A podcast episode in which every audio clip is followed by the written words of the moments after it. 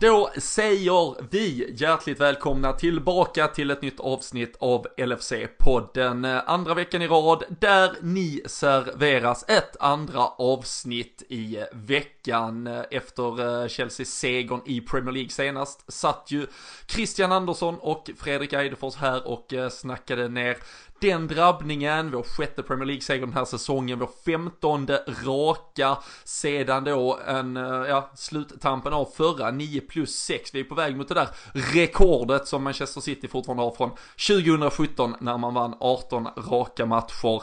Men eh, näst på tur är Sheffield United på lördag. Det är ett av de där hindren vi måste förbi för att fortsätta bygga på den där sviten. Och så har vi ju såklart en match från gårdagen. Eh, 2-0 mot MK Dons i Carabao Cup som vi ska känna och klämma lite på.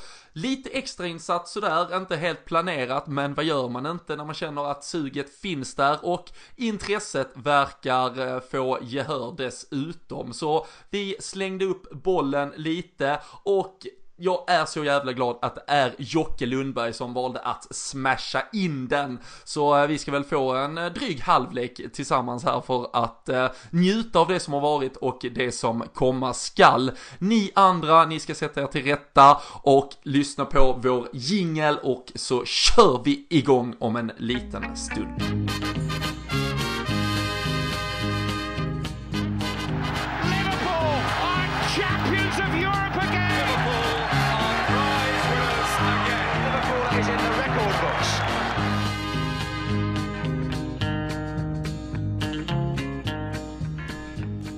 Jajamän, Jocke. Det var eh, ligacup, vilket eh, för ungefär sådär 80% av befolkningen betyder full stream på ryska hackersidor. Om man inte som jag eh, råkade upptäcka att man hade Eurosport 1 i sitt eh, kanalutbud. Hur är eh, läget denna torsdag lunch som vi har eh, satt oss till rätta? Ja, det är så jävla gött. Eh, men som du säger, man fick ju leta upp Eurosport på TV men hittade tyvärr inte den. Så det var att kämpa mellan eh, bantningspiller och massa andra suspekta reklamer. Så eh, lite sådär old, old school. Det var inte igår man satt där och tryckte bort eh, 15 pop-up-fönster. Men ändå var en bra stream utan lagg och eh, Sky Sports rätt in i eh, olaglig form. Så jag är nöjd faktiskt. Ja, du. Och du vet ju att Google-annonser och sånt är ganska riktat nu för tiden. Så var det bantningspiller så ta det som ett tecken. ja, det, det borde ju vara liksom det säger ju någonting, men eh, jag, jag vågar inte ge mig på den här Eurosport-prenumerationen för jag gjorde det förra året. Kommer du ihåg vad jag gjorde då? Ja, du skulle, tänkte du skulle ju vara lite, du skulle vara ekonomisk av dig, så du såg att det fanns ju antingen 99 i månaden eller 129 i månaden. Problemet var att 99 då band man upp sig ett år. Ah, ah, alltså, jag, eh, Och så åkte vi ut mot Chelsea där också. Sen vet jag inte om den här matchen mot Wolverhampton i FA-cupen var med där också. Men i vilket fall som helst, det blev två dyra matcher. Det var nästan billigare att åka dit på en av matcherna. Så nej, nu eh, bojkottar vi det. Ja, Av ren det- princip. Det är eh, bra. Du, eh, du var ju dock lite streamkung för du löste ju en eh, jävligt bra till eh, sluttampen av United-matchen. Eh, Den gick ju till straffar där och den hade ju börjat lite senare så den kunde man ju se avslutningen på. Då skickade du över en bra länk där. Det var kvalitet på grejerna så eh, vi alla kan vara lugna. Vi vet att Jocke har sett detta lika höghupplöst som eh, om det vore en, eh, ja, vilken match som helst helt enkelt. Eh, Vi ska väl innan vi drar igång på riktigt också säga att vi såklart gör avsnittet tillsammans med LFC.nu. De är ju alltid med oss eh, i den här eh, poddbåten och eh, i eh, sådana här veckor när det är liksom eh, matcher både helg och mitt i veckan och det är uppsnack, nersnack, det har varit Fifa-galor och eh, hur mycket annat som helst så, så är ju det liksom eh, the place to be. Vi eh, lyckas ju inte liksom samla ihop varenda citat och situation, händelse. Det har ju varit, egentligen har det varit så jävla mycket den här veckan. Som sagt Fifa-gala, det har varit stora rabalder kring eh, tröjkontrakt med Nike eller New Balance. Vi ska väl försöka liksom doppa bara tårna lite i något och lite av av allt det här. Men eh, vi kände ju ändå att det var verkligen eh, dags att dra till ett avsnitt. Men eh, vi fungerar ju som ett komplement där till LFC.nu kan man säga. Det är väldigt bra att ha både oss i öronen och vara inne där med regelbundenhet och läsa på.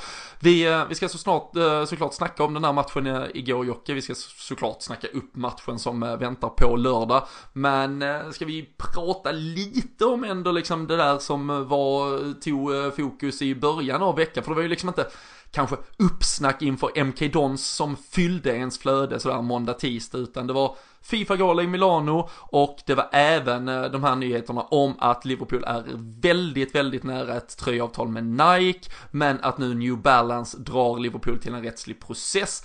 Eller om det är omvänt, det kan också vara Liverpool som då vill bemöta varför de inte menar att de ja, är skyldiga att erbjuda New Balance. Vi ska reda ut turerna, men vad eh, av de här två punkterna hade du velat börja med om vi bara ska prata lite om det som har hänt utöver det som har skett på planen? Uh, ja, men då börjar vi väl med Fifa ja, utmärkelserna eller vad vi nu ska säga. För det, där har vi ju Kille och, och vad heter han? Aide touchar väl en del på det i slutet de av podden. De hann ju, de ja. ju, han ju se och höra att uh, Jürgen Klopp fick... prisades. Ja men precis och sen har Alison Becker årets målvakt. Men de fick ju inte det värsta av allt. Eh, det kanske vissa tycker är att Messi får liksom bästa priset men någonstans är det väl årets lag som både du och jag jag börjar brinna över helt enkelt. Vi, eh, vi har Marcelo som går in och petar en Robertson. Mm. Alltså, helt, eh, eller Trent på andra, någon av dem ska vara med i alla fall. Ja, alltså de, vi, har, har man uh, missat, alltså egentligen offensivt är det väl inte jätte, alltså man, man, kan väl absolut också tycka att har Ronaldos förra säsong, jag såg, han gjorde egentligen bara sju spelmål på ett hel, en hel säsong i Juventus till exempel, Mané, Salah, går ju ändå och vinner Champions League, de delar skytteligatiteln i, i, i Premier League och så vidare, så det finns väl fog för att även de ska äh, kunna klämmas in där, men, men som du är inne på, alltså ytterbackspositionerna där då Marcelo får eh, vänsterbacksplatsen och eh, Sergio Ramos eh, omskolas då tillbaka till högerback som det var väl 2008 kanske senast han spelade högerback till förmån då för ja, åtminstone Trent. Jag skulle nog påstå att det finns fler alternativ om man nu inte skulle välja honom av, av någon anledning. Men Marcelo är ju, skratt, nu ser jag absolut inte tillräckligt mycket La Liga, men man har ju följt med i snacket och att man vet ju att han har ju varit petad till och med mm. i, i Real Madrid. Och det man har sett av honom så har det absolut inte varit samma nivå. Och, och när de sen, jag bara såg namnet på vem det då är som har petat, alltså jag vet, vet inte ens vem det är, alltså det är alltså han har ju varit på sån nivå så man kände ju lite, vad fan, här, här har du ju bara legat kvar röster, alltså de har fått med liksom rösterna från 2015 in i den här liksom uppräkningen och ja. äh, det är ju, alltså det finns ju så här, supporterled kan dela, så man kan ju tycka att det är alltså så här, Messi eller Ronaldo så kan det vara hugget som stucket. Men, men här, alltså, Real Madrid-fansen, alltså fick ju liksom plocka upp skämskudden. Inte ens de tycker att Marcelo är bra liksom. Och då, då vet man ju att någonting har blivit fel längs vägen. Ja, men det, det blir lite politiskt eller vad man ska säga att det, det ska finnas fan med nästan 30-40 procent av Barcelona och Real Madrid-spelare fortfarande känns det som. Det känns som att det är något som ska leva kvar hur de ja, än presterar. Och, alltså med det, ja. den Hazard som numera då tillhör Real Madrid så, så var det ju alltså fyra Real Madrid-spelare av elva och de gör kanske sin sämsta säsong i alla fall på ett decennium förra säsongen liksom. Ja, men man fattar inte alls eh, om jag bara ska toucha det att Messi vann. Han gjorde väl 51 mål och 19 framspelningar, alltså 70 eh, framåt om du vill räkna det så. Det är klart att det är helt enormt, men det var någon eh, Sky Sports-expert som sa det. Fan vad det nu, jag skiter vilket. Men alltså det är klart, det, det är något han har gjort hela tiden. Han, han lyfte inte Barca, de förlorade Copa del Rey, de åkte ut mot Liverpool i semifinalen. Van Dijk har ju gjort det där lilla extra och liksom ändrat ett helt lag och hela den biten. Men någonstans så, det var väl först 2016 de började med den här nya, de har ju 15 olika sådana här utmärkelser och galor och så vidare. Det var väl eh, Ronaldo som har fått den två gånger och Modric har fått den en gång. Så nu var det väl dags för Messi. Det, det, han måste väl ha fått den någon gång liksom i det här nya. Kan väl förstå det lite men ändå inte heller för det borde ändå vara liksom Visst, även om du gör 100 jävla mål men någonstans är det hur mycket. Du ändå kan påverka ett lag och en klubb och vad du än vinner i slutändan. Ja, här var det ju både då eh, lagkapten, alltså landslags eh, förbundskaptener och lagkaptener och, eh, spel, eller, och journalister som röstade. Och det ska ju sägas att på, från journalistsidan så fick faktiskt van Dijk flest röster. Och numera är det ju uppdelat och knoppade ju av Ballon d'Or lite, innan var det ju ett gemensamt pris. Men Ballon d'Or utses ju fortfarande av just journalisterna. Så eh, om någon har kanske blandat ihop och känt fan nu missar han chansen att vinna Ballon d'Or. Den chansen finns ju alltså kvar för van Dijk och eh, ska man då ja, vara lite förhoppningsfull så är det kanske då att journalisterna har ett bättre i alla fall öga för prestation den här säsongen kontra kanske den ja, viss mån generalisering och grabbighet som finns då från medspelare i omklädningsrum och så vidare där man bara ser det slentrian att Ronaldo och Messi är bäst och det är spelare från Real Madrid och Barcelona som är bäst och att man inte tittar eh, så mycket bredare än så. Men eh, även om man då tittar på det här med Alltså bästa spelare, där, jag kan någonstans köpa det med för det är fortfarande, alltså är, är det Ska vi utse världens bästa fotbollsspelare, då är det Messi. Det, det, det mm. tycker jag. Men ska man, ska, ska någon annan ha chansen att någonsin vinna det, ja men då måste vi även väga in just prestationer den här säsongen. Och då är det ju van Dijk. Det är ju lite som med VAR-reglerna. Vi vet fortfarande, vi vet inte riktigt vad det ska baseras på innan man riktigt vet det och så länge det är ganska så uppenbarligen öppenhjärtligt för ja, de som röstar att rösta lite hur de vill.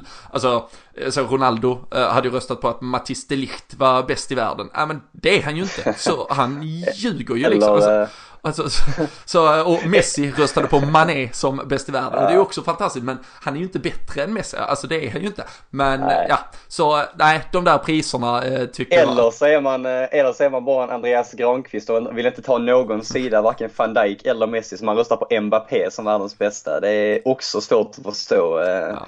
Jag vet inte vad jag ska säga men vi släpper det där nu. Vi får hoppas eh, journalisterna har lite bättre koll än gamla avdankade trötta spelare som eh, bara röstar på ja, vilka klubbar de har spelat i mer eller mindre. Ja, nej, verkligen. Eh, jag kan, lite poddtips faktiskt, kan rekommendera Simon Bank och Johanna Frändéns Fotboll Radikal och Simon Bank är ju den som la Sveriges då journalistiska röst i sammanhanget. Han hade Virgil van Dijk som etta i alla fall, så det, det får man ändå skicka lite kärlek kärlek till Tottenham-supportern. Han har ju sett eh, från första parkett vad eh, Virgil van Dijk kan betyda för ett lag som möter honom såklart. Och Eh, de eh, i senaste avgången hyllar även Jürgen Klopp och eh, det, det, gör väl vi också. Ni hörde att Krille och Fredrik gjorde det senast. Och jävligt snyggt där också att han fyller på i det som Juan Mata framförallt har dragit igång. Mats Hummels, Giorgio Chiellini är ju bara några av dem som sen har fyllt på. Det behövs ju verkligen fler men common goal där man då skänker 1% av sin lön till ja, men utvecklingsländer, projekt som kan, där pengarna helt enkelt kanske kan göra lite mer nytta än i något bankfack borta på Merseyside. Så eh, snyggt av Klopp att eh, även ta det tillfället. Men eh, vi vet ju Jocke att han, han är större än bara en stor fotbollstränare och han var ju också ute och skrev i Players Tribune um, en, en text där man liksom, ja det går, alltså fan, alltså kan man älska en människa mer snart liksom? Det, det, det bara byggs och byggs och byggs känns det som. Nej, men det, det som du säger, det är mycket mer än bara en fotbollstränare. Det är ju en så fin människa som eh, bryr sig om allting och allt och alla. Det, den texten du tar upp där, den kan vi också rekommendera om folk inte har hunnit med den. I, jävla god story där när han skulle hålla något eh, tal. Han körde, vad det? Rocky-referenser. Rocky, ja. Och så insåg han att spelarna var ju, ah, de var ju inte födda. De har ju inte sett Rocky-filmerna de jävlarna. Nej, så jävla gött. Ja. Nej, det, man blir, kan, varje dag man tänker på att han tränar Liverpool fortfarande nu fyra år senare mer eller mindre på dagarna så blir man ju nästan eh, chockad och knappt insett det än. Det, jag, jag tror aldrig man haft en sån känsla, liksom hur stolt man är att ha han som representant ja, utåt för sin klubb. Mm, nej, det, ja, verkligen. Vi, vi har sagt det många gånger, vi, vi lär säga det många gånger och man får ibland nypa sig i armen. Um, just för att avsluta då min lilla hyllning till eh, deras eh, podcast där, eh, Fotboll Radikal, så, så drog Frändén en ganska bra liknelse. Han är liksom, alltså han, han är människan man också hade kunnat träffa liksom längst bak i kön i någon svartklubb i Berlin och bara känt, här står han och drar en bira och njuter av livet. Och att ha en sån människa med den fotbollskunskapen i en kombination och få leda oss och att uh, nej, han är så uh, kompatibel med uh, allt det som Liverpool idag är att ja, man känner ett, ett starkare band än vad man kanske någonsin har gjort till klubben genom alla de kanaler och allt det som liksom är det som driver på klubben idag. Så det är bara kärlek till vår härliga tysk där i ledningen helt enkelt. Sen eh, så vår andra puck där utöver det fotbollsmässiga de senaste dagarna. Eh, tröjdealen, eh, vi har pratat om det förr, det har surrats väldigt mycket om Nike, New Balance har ju varit Liverpools eh, tröjval nu och ett eh, tag och eh, får jag verkligen säga att på många sätt har det ju varit en resa med sportslig framgång som har såklart drivit på en, liksom, en, en framgång även vid sidan av planen. Sen har det också blandats högt och lågt vad, vad gäller eh, liksom, eh, produceringen av de där tröjorna. Målvaktströjan som kom in för denna säsongen var ju en, en av de största succéerna någonsin till exempel. Um, och eh, New Balance har ju såklart hoppats att de skulle få behålla det här avtalet nu. Men eh, det som ser ut att hända, om vi i alla fall liksom refererar till det vi vet och det som har spridits ut, är ju att Nike då har lagt ett, ett bud som är ungefär dubbelt den storlek New Balance tidigare har betalat. Det är ju såklart en ekonomisk superuppsving för Liverpools del. Eh, men sen ska det då finnas en option i New Balance kontrakt där de ska få möjligheten att matcha eventuella nya bud och eh, där har Liverpool som det tolkas då har de väl trott att det här är inte ens aktuellt för New Balance att matcha så de har inte de här finansiella musklerna men New Balance menar att jo, vi kommer faktiskt att matcha det och det som nu då ska diskuteras det är huruvida dels, okej, okay, måste de, om de då matchar det, måste Liverpool välja det? Eller var det bara att de skulle få chansen att matcha det? Och om det är att de måste välja det, var det bara den ekonomiska matchningen som gällde? Eller handlar det också om det som då Liverpool väger in här? Distributionskanaler, synlighet på marknaderna, New Balance knappt finns. Det är ju såklart Asien, Afrika, alltså utvecklingsländer, eh, där Indien, alltså you name it, där det liksom händer mycket på en marknad som Liverpool vill fånga upp och där Nike såklart är en större aktör än New Balance. Hur eh, har du hängt med i svängarna och har du några tankar och tycken kring eh, hur eh, Liverpool bör resonera i detta? Ja, som du sa, vi har varit inne på det förr och då var väl min åsikt att den som betalar mest, sen vem det är, det, det bryr man inte om. Men någonstans Visst, New Balance har väl varit, eh, producerat de två senaste hemmatröjorna som har sålts mest någonsin, eller vad de nu eh, vill stoltsera med. Och det har ju varit väldigt framgångsrikt, men det har också varit nackdel med dålig produktion och förseningar, alltså något som jag inte tror Nike eh, någonsin skulle kunna få till. Det, just det, alltså visst om de nu skulle matcha, de har väl gett, gett oss 45 miljoner pund eller någonting och nu skriver någon om 70 och någon om 80 på Nike. Visst, om de lyckas matcha det så är ju först och främst produktionen, det måste ju vara tröjor alltid att kunna sälja. Vi, mm. Om du bara tar nu ja, direkt efter Champions League-finalen och, och segern där så var det ju vissa som fick typ, fått sina tröjor nu för de får vänta för länge. Så sånt håller ju inte. Men som du också säger där med Eh, vissa länder, spridningen globalt, klubben satsar ju väldigt mycket nu på det här med alltså att de har 700-800 miljoner fans världen över enligt dem själva. Och någon eh, analys och beräkningar de har gjort. Och lägger ju väldigt mycket pengar läste jag igår härom om eh, varje år nu på liksom ja, digitalisering och liknande. Och då tror jag också man ser det i Nike att det är liksom stort globalt, det kan finnas överallt och det finns överallt. Så det är nog något som lockar. New Balance är inte riktigt där, det går inte att jämföra liksom hur hur litet de är jämfört med stora Nike. Så jag tror också det är inte bara pengarna, det är också liksom att nu ska vi eh, fortsätta växa globalt när vi har liksom presterat på planen och är ett attraktivt lag. Så jag tror det är mycket det också som gör att Liverpool föredrar Nike eh, faktiskt. Eh, mm. När de satsar så mycket vid sidan om på det också. För att, jag hörde någon eh,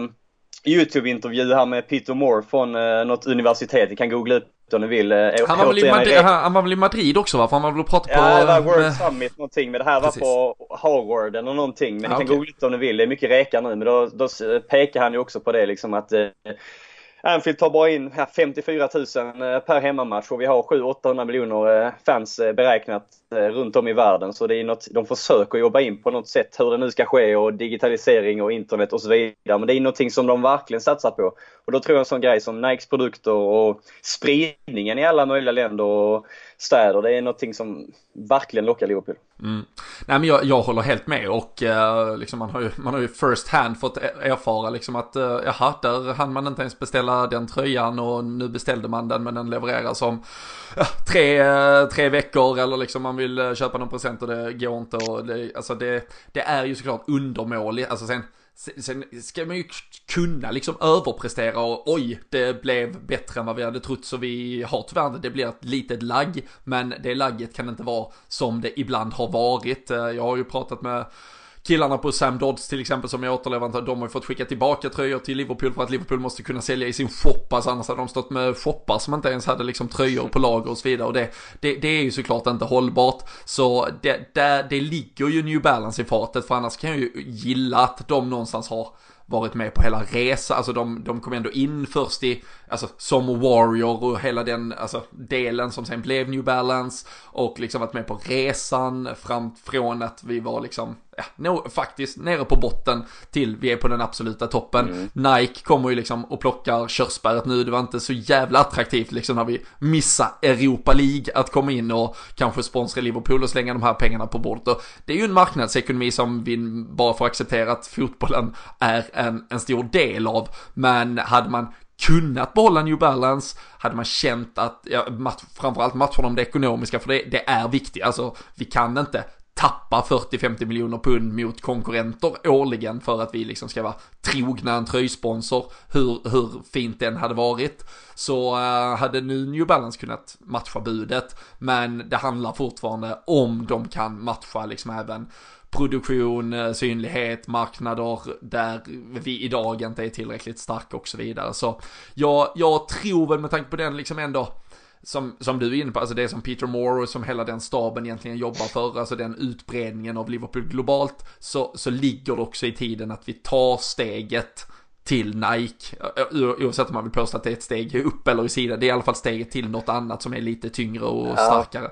Så jag, jag tror det kommer bli Nike, jag tror att Liverpool kommer hitta ett sätt att lösa detta här och New Balance level säkert få eventuellt något äh, litet skadestånd, men då får väl Nike stå för den kakan. Ja, det, nu, det är ju lite, precis det är lite detta också, det är det här som United eh, liksom kapitaliserade så jävla bra på i början av Premier League när det förändrades och liksom verkligen på den ekonomiska sidan och skapat ett jävla försprång. Nu har vi verkligen börjat börjat äta igen detta och som du sa igår där i Madrid när han var och talade så tog han upp det också att uh, we're back on a fucking perch som uh, Sir Alex uh, sa i, i en annan typ av citat för några år sedan när de då vann sina ligatitlar. Men det, det stämmer ju lite nu också. Nu börjar vi matcha dem kanske inte sådär riktigt. Det är ju jävla bra rapport från United igår, ekonomiska sidan, trots hur de nu presterar på planen. Men vi börjar ju plocka de här tröjavtalen som matchar dem och det är återigen väldigt viktigt då att synas globalt på alla möjliga fronter om man nu vill eh, ja, men jobba ikapp de absolut största klubbarna på alla sätt och vis. För United kommer alltid ha jättemycket pengar och ha en arena som dessutom är större och de har vi minst lika mycket fans som inte fler. Om du ska vara ärlig. Så alla de här små grejerna är viktiga. Sen, eh, alltså, visst jag håller med dig också att eh, New Balance har varit med på den här fina historien och, och så vidare och så vidare. Men ja, det, det är andra tider allt handlar ju bara om pengarna. Vad man än tycker så måste man liksom fortsätta på den eh, Eh, den banan helt enkelt och hänga med vad man än får och vad den står på tröjan, känner jag i alla fall. Mm. Nej, men jag, jag håller med och uh, som sagt, jag, jag tror det blir Nike. Uh, egentligen har jag liksom i det stora hela ingen uh, så här, oh, vi måste ha dem för de har snyggast Nej. tröjor. Det, det skiter jag lite i, men uh, pengarna, cashen ska in helt enkelt. Så det, det får bli lite bidding war i, i så fall i alla fall. Så får vi väl återkomma när vi vet mer om vad som blir klart och fastställt. lite roligt där, du nämnde United kom ju med årsbokslut och de hade ju även så här ett, ett conference call där man för investerare att ringa in och få... Ringde liksom, du in eller? Nej, jag, jag, jag har ju tyvärr ingen eh, aktiepost i eh, United, men det, är ju liksom för, förtydligar lite vad fotbollen har blivit. Det är kanske inte liksom supportern som eh, äger andelar, för det var ju någon som hade då läst årsredovisningen och tittat och så stod det ju loan payments eller så här på, på flera miljarder i stort. Nej, men de har ju Alexis Sanchez på, på lån till exempel, så de får in lite lånepengar. Och det var liksom, i helvete, hur mycket pengar betalar vi i lån i alla fall? Jag trodde att det var liksom vanliga ekonomiska eh, lån de hade tagit upp. Tyckte de var märkligt när de var så jävla välfinansierade. Men det var lån, eh, lånepengar för att eh, skicka Alexis Sanchez till Milano. Så nej, moderna fotbollen strikes again helt enkelt. Men igår MK Dons Liverpool, då, då var det tillbaka till, det var lite mer rustikt, det var inte så jävla modern eh, Lite mer äkta, ja, lite ungt. Det var äkta ungt, äh, även om det var kanske gammal som var äldst och bäst. Äh, James Milner med kaptensbinden. Vi kan väl dra laget lite kort, det var ju Kelleher i målet. Mycket av det som Fredrik och Christian var inne på. Mittbackspar med Gomes och Lovren, Kiana Höver till höger i backlinjen. Keita var frisk nog nog till att spela tillsammans med Lalana och Oxlade och sen var det Harvey Elliott, Ryan Brewster och eh, Curtis Jones. Så det var verkligen ungdomlig attack. Men eh, jag skrev ju till dig innan, det här avgör eh, James Milner. Det är han som kommer eh, styra och ställa. Han kommer göra mål, in med pengarna. Men ja. ja det, det, är inte riktigt hela sanningen. kan vi inte hålla oss till den sanningen? Ja, det var en fin jävla spaning. Han gör ju nästan 1-1 själv där i, i, som du hade tippat, kryss och Milner-mål. Ja. Han är nära att styra in det där också så han, du hade ju jävla bra matchbild får man ändå ge dig. Du kunde ju liksom sia i allting kring den här fighten. Men om jag bara säger Harvey Elliott, vad säger du då? Det är han på riktigt? Ja, alltså det är ju, frågan är ju liksom, är, är det hans spelstil eller hans uh, ananasfrisyr som är det mest spännande som uh, Liverpool har uh, ändå känt och klämt på de uh, senaste åren? För vi har ju sett många unga talanger, nu blev ju Harvey Elliott den yngste att, att starta för Liverpool. Han eh, blev ju eh, lite, han är lite äldre då än Jerome Sinclair som också eh, gjorde en ligacup-insats. Han var ju bara nyss fyllda 16 år. Harvey Elliott är väl 16 och, och ett halvt ungefär här nu.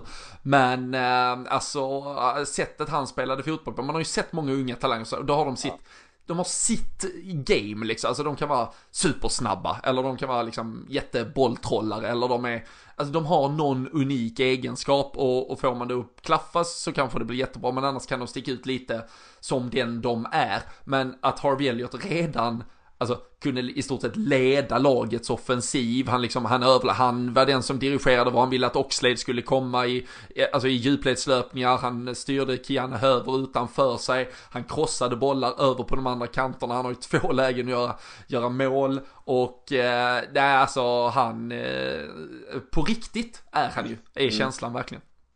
Äh, såg ju verkligen ut som typ den enda spelaren igår som hade kunnat typ spela i första laget. Som du säger, två träffar i virket och fina fötter som fan både med inspel och passningar och någon hörna som hotade. Det var liksom inte bara något som gick in och hungrig, sjukt involverad i spelet. Kanske nästan lite för mycket tyckte jag för man såg honom nästan inne på centralt mittfält emellanåt istället för på kanten och ville ha boll överallt. Men man gillar ju det här unga, hungriga som eh, kan eh, poleras.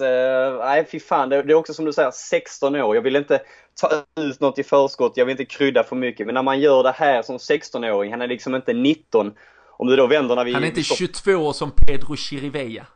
Nej, och han är inte 24 som mig heller som sitter här och pratar med dig. Men, men det är lite som du är inne på, alltså när man ser en Pedro Chirivella som skulle vara en jättetalang för några år sedan när han var kanske 18-19. Om man nu ser Elliot på 16 och 174 dagar om vi ska vara exakta så är det ju något stort. Sen vad den, var, var det slutar och var det tar oss och var det tar honom. Men här och nu så, länge sedan man såg något sånt här. Det är det senaste jag kan minnas, om jag nu ska krydda, jag sa jag skulle lugna ner mig. Men det kanske är när man såg Sterling där hemma mot Southend eller vad fan det är, när han gör typ 6-7 mål eller någonting mm. i någon match. Nej men faktiskt, det var länge sedan man såg någon som verkligen... Det viktigaste är att du, när du får chansen och är ung i de här typen av matcher, tar, du tar för dig och ser mogen ut och vågar. Och exakt det gjorde han och det är något som man väldigt sällan ser från de här spelarna. Visst, de kanske gör vissa grejer men det, det är inte så att man säger wow liksom eller att ah, han såg fan med ut som en av dem.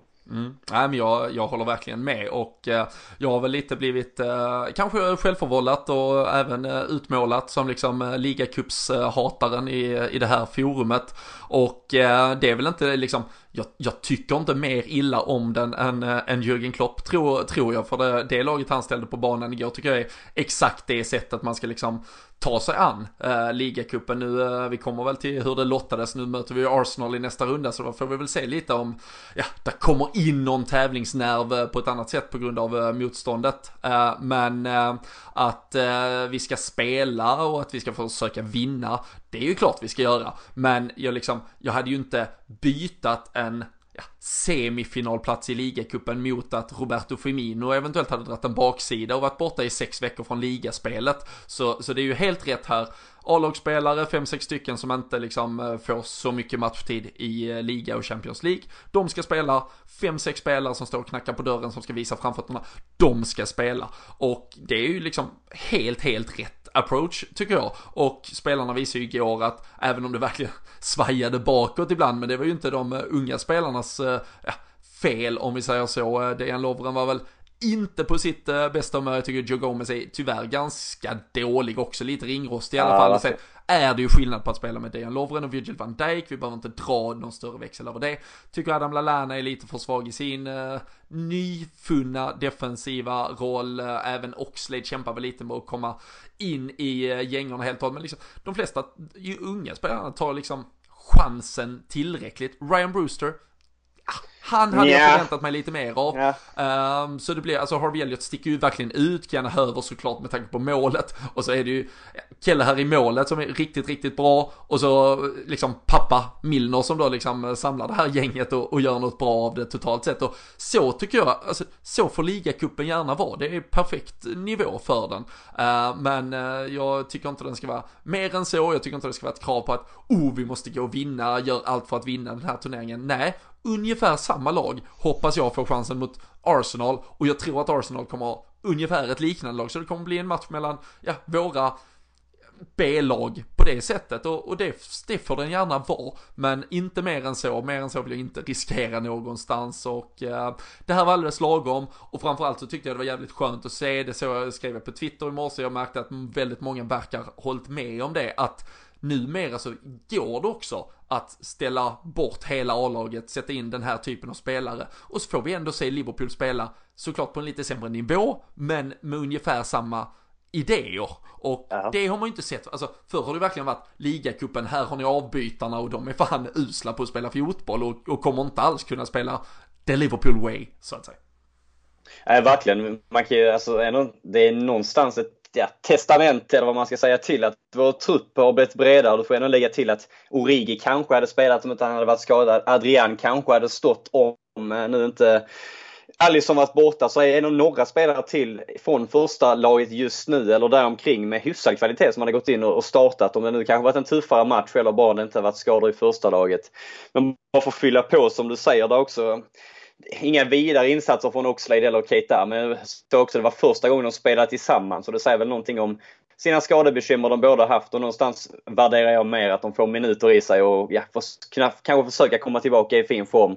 Det är inte bara det att de ska gå in och vara sjukt eh, fina och liksom knacka på dörren till första laget förväntar jag mig i alla fall. Utan det är också det här att få minuter och även Joe Gomez, han ser ju fortfarande virrig ut tyvärr och ser ut som att ha tappat allt fel, eh, självförtroende och, och många felbeslut. Lite som under försäsongen, att ta han upp samma igen. Men jag vill ändå inte döma han utifrån en match mot MK Donsen onsdag kväll liksom. Eh, nej men det är överlag en eh, helt klart godkänd insats till, till vad vi hade ställt ut med för lag. Ungt eh, och minuter under benen på vissa så ska bli kul att eh, möta Arsenal på hemmaplan i, i nästa match. Som du sa också, de slog ju Nottingham Forest hemma 5-0 nu i veckan och hade ju ett reservbetonat och ungt lag. Det var ungefär lite som vi ställde ut igår. Jag tror de kommer att ställa ut med snarlikt lag också där. Det brukar de ju göra i alla fall från Wenger-dagarna med ett ungt och nästan lite för ungt lag kanske under Wenger. Men det kommer att bli typ två jämnbra lag som möts så får vi se hur det går. Det är inte så att man kanske gråter allt för mycket men det är nog kul att få se de här unga spelarna ta, ta chansen, vissa av dem och även många som får minuter under benen då. Mm, nej, absolut. Eh, Så får vi se nu. eh, Wenger öppnar ju dörren, han ska ju ta över United Ja. nu. Så eh, får vi se, kanske han dyker upp där istället lite längre fram. Men nej, det var, det var kul att se. Ett par spelare som verkligen stack ut. James Miller var ju kanske egentligen planens bästa eh, tyckte jag. Han gör ju också 1 plus 1 med både mål och assist eh, och eh, MK Dons bjuder på ett Karius moment där på 1-0 målet. Den hal som en tvål så den dimper in. Men Harvey Elliott är ju ändå utropstecknet såklart och av spelarna man kanske annars trodde skulle ha, ha fått spela lite eh, så var det ju snack om både Shakiri och Origi. Nu eh, kom inte de till spel på grund av skada. Origi såg vi ju, han fick linka av mot Newcastle för ja, snart två veckor sedan. Shakiri har haft lite problem med muskler de eh, senaste. Han har ju så mycket muskler så det är klart som fan det måste vara problem med någon jävla muskel hela tiden känns det som på eh, det lilla kraftpaketet. Men det som det här skulle kunna öppna för nu, vi får väl anta att kanske då ordinarie elvan, det vill säga den som spelade mot Chelsea senast, spelar igen på lördag, tidig match mot Sheffield United på bortaplan. Men eh, då ska det ändå fyllas lite eh, bänkplatser och eh, så vi har fått lite frågor om det. Med tanke på Harvey Elliots insats igår såklart, för det är ju Kelle här kommer ju ta en bänkplats. Joe Gomez kommer väl ta en bänkplats. James Milner kommer ju ta en bänkplats. Och antagligen Oxlade och Keita. Sen har jag då slängt ut, så på fyra platser, eller på två platser till som är kvar på bänken i så fall. Så skulle jag säga att det är Lovren, Lalana, Elliot och Brewster som slåss om de där platserna. Tror du att det kan vara, eh, Brewster var ju med mot Chelsea, men eh, kontra vad Elliot visade igår så är ju han hetare. Absolut. Absolut. Alltså, nu, nu är det ju svårt att säga beror ju på grund av på, alltså, med skadeläget och så vidare. Men för min del så ska jag är hård nu. Jag sa att man inte skulle döma för mycket från ligacup-matchen. Men någonstans ska jag fan med Elliot få sitta på en bänk före Brewster just nu. För jag tyckte inte alls Brewster tog chansen igår. Det var liksom samma position hela tiden. Knappt någon rörelse. Jag fattar inte alls eh, varför vi till exempel inte drog fler djupledsbollar på honom. För att hans snabbhet skulle jobba lite mer. Men jag tycker inte alls han eh, såg fin ut igår. Och någonstans så ska ju Elliot i så fall eh, hyllas för den insatsen han gjorde och få chansen i alla fall sitta bänk. Så just nu om jag hade varit eh, säker på att eh, Brewster eller Elliot sitter på en bänk så är det Elliot alla dagar i veckan. Finns inget annat. Mm. Ja men då är det väl egentligen att både Shakiri och uh, Origi är friska som är emot mm. så att säga. Då kliver de väl in men uh, sen har ju Klopp en uh, truppkärlek för Adam Lallana i alla fall. Jag tror han är nöjd med att uh, Joe Gomez och Milner räcker som så att säga backalternativ. Då tror jag inte att han uh, gängar in uh, Lovren men uh, Lallana kanske och så Elliot före Brewster. I alla fall om podden får bestämma eller vad säger vi?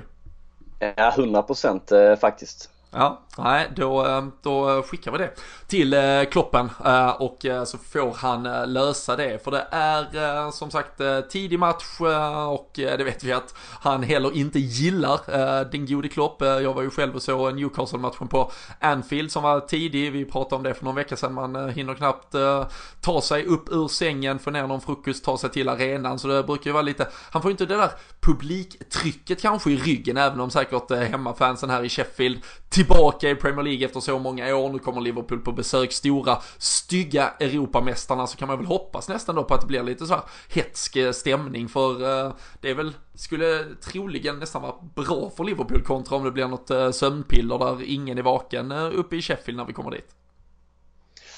Usch, svår fråga för Sheffield är, har ju varit lite luriga den här säsongen faktiskt. Det har ju, är ju så blandat med resultaten. De har 2-2-2 på sex matcher så ja, jag tror de kommer, kommer vara up for it som man säger. Men jag kan förstå vad du menar lite där att eh, nu har vissa av spelarna fått vila men vi har också sett ibland när de har fått vila att de kanske inte har varit sådär riktigt hungriga eller sugna. Att de nästan är bättre när de har spelat 25 matcher i sträck. Eh. Alltså de blir ju inte, förstå... de blir inte bättre av en vecka på Marbella i alla fall. Det vet vi om. Nej, nej, nej. Och så vet man att de har varit hemma på någon barbecue hemma hos Allison nu efter att han har hämtat eh, sin eh, Fifa-burk alltså, där liksom. Så, så, så, såg du hans grillning under Chelsea-matchen? Han sket ju att kolla Chelsea-matchen för att grilla. Ja, men det, det är helt rätt. Har man de jävla köttbitarna så skiter man ju allting i livet. Ja, men eh, jag kan förstå vad du är ute efter, absolut. Att det kanske blir lite så här wake-up call. Att nej du, det här... Speciellt efter så sex vinster liksom. Att nej, det, det, är ingen match som är lätt och så vidare. Men det var intressant att se hur de spelar där Sheffield. Eh, de sket ju också i kuppen igår. De förlorade med 1-0 hemma mot Sunderland. Väldigt reservbetonad elva. Man, man gillar, jag läste lite eh, inför matchen hur deras eh, tränare då Chris Wilder fullständigt sågade ligacupen och sa att det är inte en möjlighet för oss. Det finns vissa klubbar som kan se det som en chans att vinna en pokal men vi är inte dem. Vi kommer göra förändringar. Så eh, de skiter ju fullständigt i det också och vilar typ de flesta. var väl någon från första elvan som var med men eh, Ja, de är ju faktiskt tionde plats i ligan. Före unga, fina och roliga Chelsea som får så jävla mycket fin eh, cred här. I ja, men, bara, alltså, du... bara på målskillnad, men det ska poängteras. Ja men såklart, men du nämnde ju det här eh, 2-2-2-syndromet, eh, De är ju en 5-6 lag som har det. Både Tottenham United och Chelsea har ju exakt samma eh, streak där som, som Sheffield United. Två vinster, två förluster, två oavgjorda. Och nej men Sheffield har ju ändå överpresterat tror jag kontra vad de flesta tyckarna och tänkarna trodde inför den här säsongen du som är uh, fantasy football legend uh, numera Uff, så vad man gillar det. är det ju John Lundström som är het i eton där. vi får väl se om Liverpool kan täppa till honom men har varit en poängplockare mm. av Guds nåde här så um, han, han vilades ju igår då när de fick respass ur kuppen. Det var ju Sunderland som var på besök i Sheffield så bortaseger där. Max Power gjorde mål. Gillar namnet Max Power. Men... Uh... Han är ju han är faktiskt född i Liverpool, eh, Lundström också, och ska vara en Liverpool-supporter. Men han har ju spelat för Everton, Everton. Ja, ja, precis. Men uh, värt att poängtera. Ja, han, kan bara snabbt, uh, snabbt ge Danny Forsell en liten, uh, ja, tack för hjälpen för det var han som räkade honom där kan jag erkänna. Mm. Jag hade inte en aning om att han skulle vara så vass. Och, Men, eh, och när uh, Mason Greenwood uh, var skadad senast så fick du in Lundström uh, från bänken och gav alltså, dig poäng. sista reserv. Men ja. det är så, du vet man har ju planerat sin bänk sen länge. Vi pratar inte fantasy fotboll. Det kommer egna avsnitt om det för du är bara ja, dryg och Lite så ja kanske. Men som vi säger, de har ju blandat och gett, men största bedriften hittills var väl att, att slå Everton i helgen då. Jag stängde ju av City-matchen ganska fort och gick in och kikade på den just lite FPL-perspektiv, men också att vi då hade Sheffield ute i helgen och vinner med 2-0 mot ett Everton och Ja, Everton trycker ändå på lite grejer och managern eh, Wilder sa ju också att det var deras värsta insats hittills och vi hade tur. Det gillar man också, hur ärlig han är trots att de då vinner med 2-0 mot Everton. Spelar ju eh, ganska högt, alltså de, ja. Eh, just där i, i, den matchen i alla fall inledningsvis. 3-5-2 och sånt, gör de inte det? Men ja, de backar som fan med lite. Ja, för ja, ja, det är en, eh, någon, en wingbacks-variant i alla fall. Uh, täpper till det ganska. Känslan är att de kommer ligga i någon form av eh, 5-4-1 uh, mot Liverpool och jag tror ju de kommer vara lite djupare och liksom låta Liverpool, alltså jag, jag tror att de kommer vilja att det segas ner ganska rejält och att liksom Liverpool också kanske får lite svårt med tändningen. Man kommer liksom inte ut i det här adrenalinpåslaget 12.30. Uh, ehm, tror det mycket väl kan bli en sån här match där det står 0-0 i paus och vi känner åh nu går allt åt helvete, samma gamla visa. Men sen vinner vi med 2-0 eller 3-0 liksom för att vi löser det i andra halvlek. Ja, ja absolut. Eh, de har ju lite, som jag läst på mig, lite skadeproblem också där framme med några av anfallarna. Så det är inte alls möjligt, och ändå en avstängning också, så det är inte alls möjligt att det blir 4-5-1 som du säger. Det är, troligen eh, blir, lär det bli så att man försöker plocka en poäng. De har ju varit väldigt duktiga defensivt överlag trots att de har blandat och gett lite och släppt in lite mål här där. Hämtat upp ett kryss på Stamford Bridge mot Chelsea och sen när de lundar med 2-0 så lite klurigt lag men det är ju också, också klassiskt så här i början av eh, säsongen att det är någon som sticker ut lite mer så nu får vi fan trycka hål på dem helt enkelt.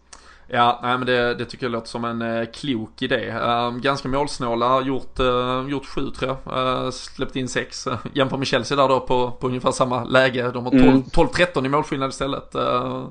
Arsenal 11-10, Bournemouth 11-10. Alltså det, det, har varit lite mer uh, mål fram och tillbaka på de andra lagen där kring, uh, kring samma position. Men uh, målsnålt från uh, Sheffield och lite komiskt där så, så sjöng de ju till Everton-fansen Just like Sheffield Uh, your city is red. Uh, med liksom en, en liten ändå uh, syrlig passning uh, mot att uh, såklart Liverpool är the big boys i, i just Liverpool. Sheffield United har ju Sheffield Wednesday som sin konkurrent i, i stan där. Så de menar väl att både då Sheffield och Liverpool är röda. Men det finns väl en risk att det där biter dem i baken nu när just stora Liverpool kommer på besök. Men uh, vi uh, vann ju faktiskt inte förra gången vi var där. Uh, vi är ju alla som följer Twitterkontot LFC-podden mycket glada över att du hade letat fram en gammal VHS-kassett från senaste ja, ja. svängen. Sheffield var uppe i Premier League 2006-2007. Då mötte vi dem. Jag vet inte om det är premiären, det är, eller så är det andra matchen. För det var ju typ... Tror något sånt ja. Och 1-1 uh, slutade det den gången efter att Robbie Fowler, det var ju hans eh, return till eh, Liverpool där, tryckte in en straff, eh, men nog fan ska vi kunna göra det bättre på lördag. Ja, och på tal om straffar, det är ju Anthony Taylor som dömer matchen. Jag läste lite snabbt här när det kom ut att ingen domare har gett fler gula kort än honom. 27 stycken hittills den här säsongen och tre straffar.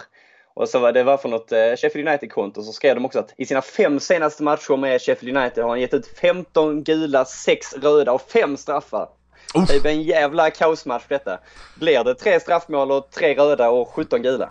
Nej men alltså framförallt, jag, jag tror eh, mycket väl det kan vara värt att ta en titt om man nu eh, gillar att slänga något litet spel så här. Eller så här, en liten tv-peng för att uh, förgylla dagen lite extra. Liverpool kommer nog uh, trycka på rätt rejält som sagt, jag tror de är väldigt tajta, kommer vara väldigt mycket kortpassningsspel inne i Sheffield Uniteds box. Vi vet att VAR-kamerorna finns där och eh, att det inte skulle kunna råka komma ut ett litet ben som eh, någon kan eh, trilla på. Eh, ja, nej, det känns eh, fyra gånger pengarna på att eh, Liverpool gör ett straffmål. Känns som man kan eh, hämta hem och fylla på inför lördagskvällen. ja, men okej, okay. vi, vi kör på det. Har ja, inte alls hybris nu efter ja, MK Dons-reken här. Ja, det var fyra gånger pengarna på Milner målskytt igår också. Så det, det, är fint som snus, det helt ja, enkelt. Det, det, det, är dock ganska gött att vi har liksom begravt oraklets tipsare, Danny Forsell. Alltså oraklet, jag har inte hört hans röst ens. Finns han kvar? Tillhör han podden? Oraklet?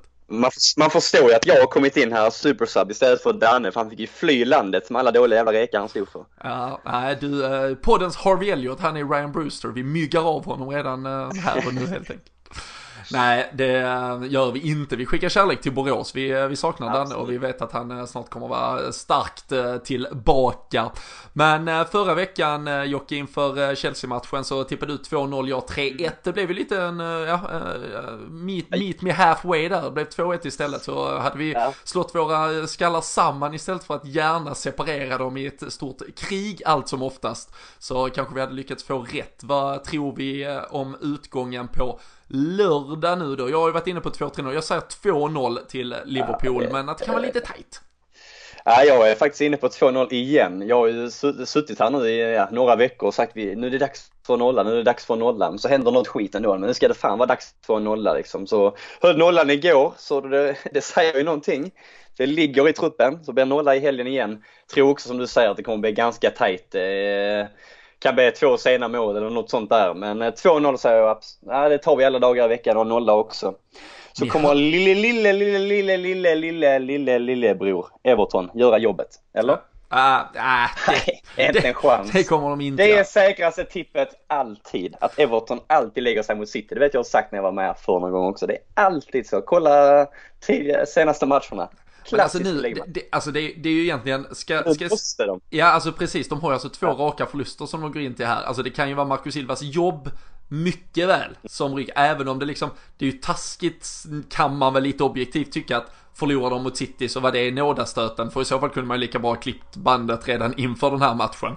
Uh, lite som Watford som byter tränare inför att de ska möta Arsenal och City och så liksom känner man, ja det var ju hopplöst men det hade antagligen varit ändå kanske. Men eh, nej, vi får eh, hoppas att eh, den blåa delen av Liverpool då gör jobbet medan vi är på andra äventyr och att de lyckas i alla fall stjäla poäng mot City. Det hade ju inte varit helt fel att uh, fira lördagkväll med ytterligare några poängs uh, försprång sen uh, mot uh, City när vi summerar helgen i alla fall. Så uh, en uh, fullsmetad Premier League-helg väntar igen. Därefter är det Champions League så det bara rullar på nu och ni vet som sagt att vi gör de här avsnitten tillsammans med LFC.nu där ni kan hålla er uppdaterade konstant även i tider där inte vi hinner med att producera poddar. Men två poddar förra veckan, två denna och det lär säkert bli två även nästa. Gillar ni det vi gör så blir vi sjukt glada och stolta ifall ni skulle vilja surfa in på patreon.com slash LFC-podden, bli månadsdonator, visa er kärlek till eh, det vi gör och eh, liksom, ja, det blir ju som en liten, liten sådär push i ryggen på att vi ska göra det ännu mer och ännu bättre och eh, det lovar vi att alltid försöka göra. Håll också utkik eh, nu här, kommer säkert upp redan på fredag med tanke på att det är tidig lördagsmatch. Tipstävling på eh, Twitter, Sam Dodds slänger in någon schysst tisha eller något annat skoj i potten så får ni tippa resultat. Ni hörde att det var 2-0 som det kändes som härifrån men ni vet säkert ännu bättre än så. Tills att vi hörs nästa gång får ni ha det riktigt, riktigt fint. Ta hand om er där ute. Jocke, eh, hoppas det går åt helvete för dig i fantasy den här helgen. Ha det gott!